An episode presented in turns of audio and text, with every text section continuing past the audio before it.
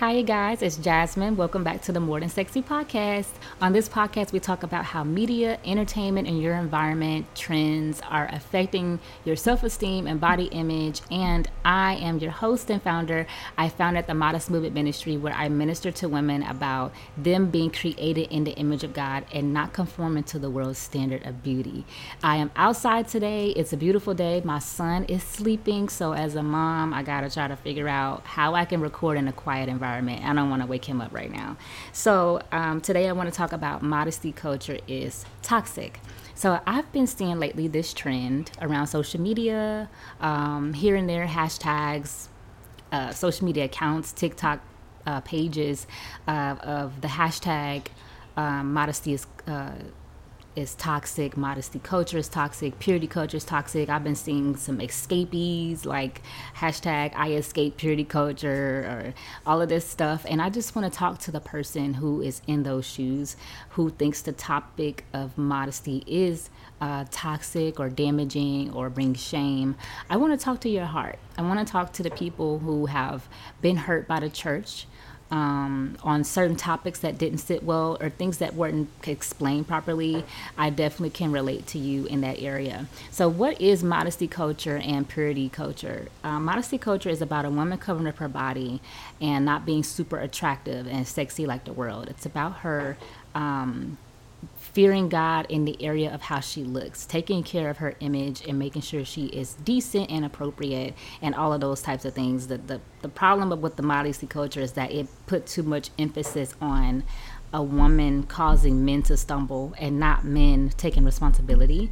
And I've talked about this on my blog before that modesty is also for men and that we both should be uh, accountable to God. Um, so, you know, the, the church has kind of taken the wrong step in a way that making it like a woman's fault that she has to help a man. And there is some truth to this in the bible. However the church has really like hammered it down on women you know and and some women have felt ashamed for how they look and all those types of things. Purity culture is the hyper focus on marriage. It's nothing wrong with purity culture. Purity culture is you saving yourself for marriage, you having the right view of dating, the right perspective, and uh, a right view of sex and all of that stuff. And of course, you know, there's a misconstruing there as well by making marriage the only focus for singles and making uh, this like making it seem like if you're not married that you're like a lesser person people have been hurt by that kind of teaching as well. And so i've shared before that i grew up in a church that practiced extreme modesty standards like not wearing pants jewelry makeup color nail polish weaves not coloring my hair wearing skirts and not wearing pants. Um, i grew up in those types of uh, that type of church and it's non-denominational and i'm not going to say that it was toxic. They are very loving and they are the reason why i'm saved today but I will say that the problem was that they didn't explain well about why we couldn't wear those things or why it was wrong. You know, if the Bible didn't say it specifically, then there wasn't much like about like why we couldn't do this and it, it made it more like traditional than about the, the word of god and so as a result of that kind of teaching, I had the wrong view of myself. I had the wrong view about that. And I thought I was superior to women who did wear those types of things or who had the freedom to dress the way they wanted. I thought I was superior, like I'm better, I'm more holy, I'm more saved because I deny myself these types of fashion choices, you know? And so uh, some churches, I believe, can do a much better job of explaining the why and dividing the word properly so that we know the truth and not just tradition. Some people just know tradition because that's what has been taught, and it has not been taught from the truth of God's word. Um, but I wanted to talk to the group today that that thinks modesty is, is, is toxic and you have turned your ears off to God because you've been hurt. Um, so a lot of women have trauma around this topic and we're told that they're it's their fault for a man stumbling or that their shape is too curvy or they're uh, being lustful because of how they look or they can't wear certain things because of their shape. And i've met women who felt bad for years on, on a tiktok video there was one of my friends who shared how she felt bad because she was curvy. She felt bad because she just had a, a more voluptuous body than other women. And um, that made me sad because you know the church isn't here to make people feel bad for how they look. We know that God formed us in the womb. He intricately made us. He gave us our body types. We didn't choose our parents. We don't get to pick and choose the ingredients that we're made with. And so it's like for us to feel bad about that is a is a problem. Um, and so I've mentioned that it's not your fault the way you're born. It's not your fault if you look like this. You know, it's not my fault that I, you know that I'm skinny. I didn't ask for that. You know, like, can I change it? Okay, I could possibly go work out or whatever, or eat more food, but nobody can change how they were born. You know, God made you that way. He put you with your family. And so, because of the church and its me- members misconstruing and, and um, misinterpreting and not being loving in this area and not accurately like teaching modesty. Many women have carried church hurt and they're like, it's it's toxic. I don't want to hear it anymore. You know, they they just whitelist or blacklist, I should say that uh, that word. They don't want to hear it anymore. And I want to encourage you to not turn your ears off to the Father. Yes, He uses unworthy vessels to teach His message and many times it's taught wrong because we're human you know we really need his help we really need his holy spirit to help us speak i need the holy spirit to help me get this podcast done so sometimes our pastors and preachers don't say it right and can hurt and traumatize that is the truth some of them can say the wrong thing even the church members in the crowd who hug you you know when you come to church they can say the wrong thing they can ask the wrong questions and honestly, it's not always them. Sometimes it's us being offended. Um, so, but I want you to know that they will also stand before God for what they've said. They will stand before God for their wrong teaching um, and they're held more accountable because they are teachers. So they will stand before God for what they did in their body, and we also will stand before God for our own salvation. So if you turn your ears off to the Lord because of church hurt and offense, then you won't be able to say, you're not going to be able to tell God, hey, I didn't go to church anymore because they taught modesty wrong, or I stopped coming to you because they told me that my body was wrong and that I was too sexy. I stopped coming to God because of what somebody else said. That's not going to have that God's not going to accept that excuse. When you have access to God personally, when you can look in his word and see what he has to say about it, regardless of who said something wrong. You know, we put people on a pedestal. We put church on a pedestal. We put our pastors and preachers on pedestals that they shouldn't be on. They are here to to tell us the, the, the revelation of the Word of God. We are there to fellowship with other believers, but they're not God. They're not the Bible. They're not the Word. You know, Jesus is. If, if you stop running to Jesus because of what somebody else said, then you are serving that person. That person is your God, and they are dictating what you should do with your life. They turned you away from the one and only Father who we should give our worship adoration to. You see what I'm saying? So, you made a choice to cover your ears and walk away from God because of what the preacher said, when our devotion should be to Him. Pastors and preachers are still human, they're not God. So you choosing to turn away from the truth is now an offense to God. Now He's offended because, you know, you have esteemed people more than Him. And I want to give you the scripture. His word says, Today, if you hear His voice, do not harden your hearts as you did in the rebellion, in the day of testing in the wilderness, where your fathers tested and tried me, and for 40 years saw my works. Just like your pastor will stand before God for the trauma he caused you, you too will stand before God for your lack of obedience to his word.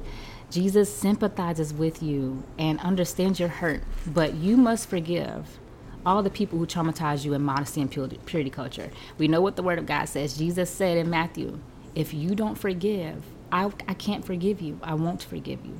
If you don't forgive your pastor and your preachers and the people who who told you this wrong thing about your body or about your relationships or about your singleness, if you don't forgive them, he's not going to forgive you. And if you turn your ears off to him when he's calling to you, his word is his is his voice. You turn off your ears. He says, "Harden not your hearts." if you hear my voice. Don't harden your heart in rebellion. When you hear about modesty, when you hear about the word of God in 1 Peter 3 3 through 4, and 1 Timothy 2 and 9 about modesty, and um, Deuteronomy 22 and 5, don't harden your heart and say, I don't want to do it because they, you know? but look at it and say, you know what? God t- is telling us this for a reason. God's word is true. God's word is sweeter than um, hun- the honeycomb, is what the scripture says. More precious than gold. Father, I won't. I'm not going to turn away from you. You've been good to me. Think about Israel in this moment when they constantly hardened their hearts in rebellion against God, but they saw His works. They saw how He parted the Red Sea. Remember all the good things God did for you before you decide to turn your ears away from Him because of what somebody said. He's not those people. God is so much more loving, so much more kind. His word is sweet.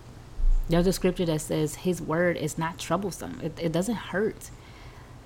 It may sting because you're doing something you don't want that you you know you shouldn't be doing, and when you see the truth, it like stings you a little bit. But God's word is is good for us, good for the soul. So, most people that have traumatized or taught the message out of uh, they have taught it like out of disdain, extremism, and, and jealousy, rather than out of love for the woman and God's heart for the matter. God's heart first is for your heart to love and worship Him in spirit and truth. To be modest, to be modest means to be humble, it means to be meek. So it's not just about how you look on the outside, it's how you see the world from the inside. It's you being humble before God, knowing that you are a created being and that you are called to worship the Creator. It's about being humble with other people, not having a high estimation of yourself. I wrote a blog post about this years ago about how to be modest without clothing. Like, because it's not just about that, it's about the inner person that's way more precious to God.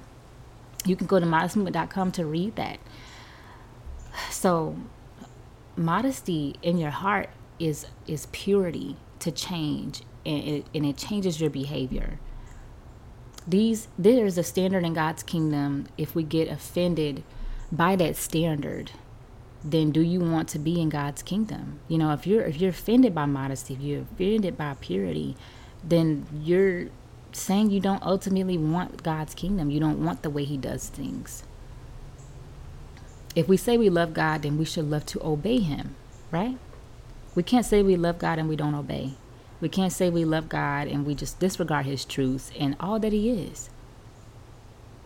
Although His people may communicate wrong, we should still love God and His truths and seek to keep His holy standards in our heart and in our behavior. So I want to leave you with this other sobering truth that in the last days, Jesus said that many would be offended because of their association with Christ and they would turn away.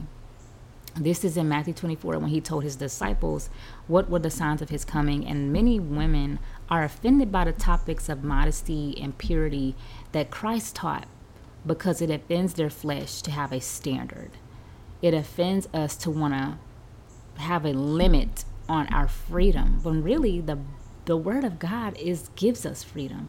It's kind of an oxymoron serving the Lord, giving ourselves to Him as living and holy sacrifices, and being transformed by His truth frees us from the bondage to sin. You are bound by sin, and you think you have a freedom in it, but you really don't. You're bound. so, we don't want to obey anybody other than ourselves, so we get offended, right? Women are not only offended by the trauma their spiritual leaders have caused, but also no longer want to be associated with the strict obedience to God's principles because it's not trendy today. This will determine where your heart truly is with God and His kingdom or with the world and temporary pleasure.